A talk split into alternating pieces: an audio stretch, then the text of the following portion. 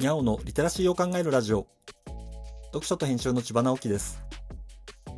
このチャンネルでは読書と アイティー 時代の読み書きそろばんを中心に様々な話をしています。今回のタイトルは男はバカなもんなんだよ、とある新いちねん生男子のママから聞いた話です。僕は月星座が乙女座です。占星術の世界では生まれた時に月があった場所の星座を月星座と言います。月星座が表すのはその人の内面や持って生まれた性格を表すのだそうで、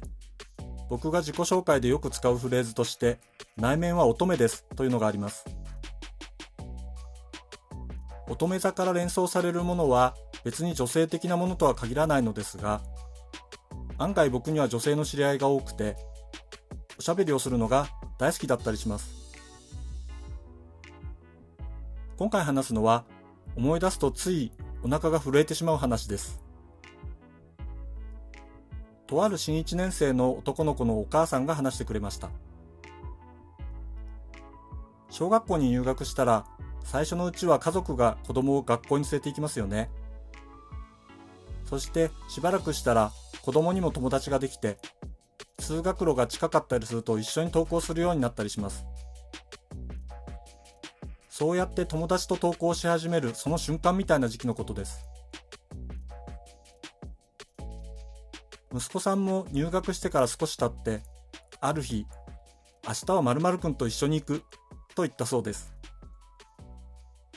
何時にとかどこで待ち合わせるのとか聞いてもわからないというんですね。お母さんは全く何を考えているんだろうと思ったそうですが、まあ男の子あるあるですよね。一応〇〇くんのお母さんに連絡をして待ち合わせの場所を決めました。翌日、予定していた通りに待ち合わせ場所に行かせて、ちょっと離れて様子を見ていると相手の子が全然来ないんですね。仕方がないので息子さんを引っ張って学校まで行って、玄関まで行ったところで同級の子がいたので、〇〇くんもう来てた？と聞いたそうです。するとその子が、〇〇ならあっちで気を揺らしていたよと言ったそうです。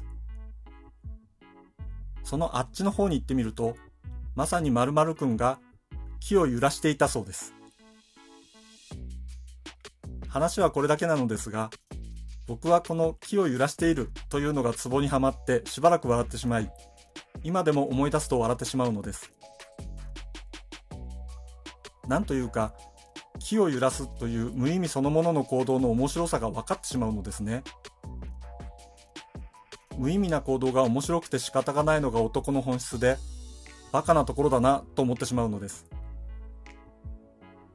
話してくれたお母さんは、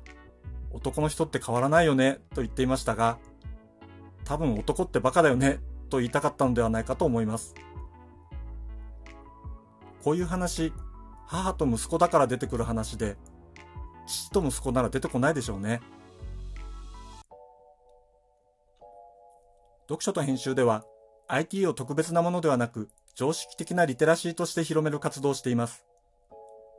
詳しい内容については概要欄のリンクから、または読書と編集と検索して猫がトップページに出てくるホームページをご覧ください。この配信の書き起こしをノートで連載しています。概要欄にリンクがありますので、フォローいただけると嬉しいです。今日もワクワクする日でありますように。千葉直樹でした。ではまた。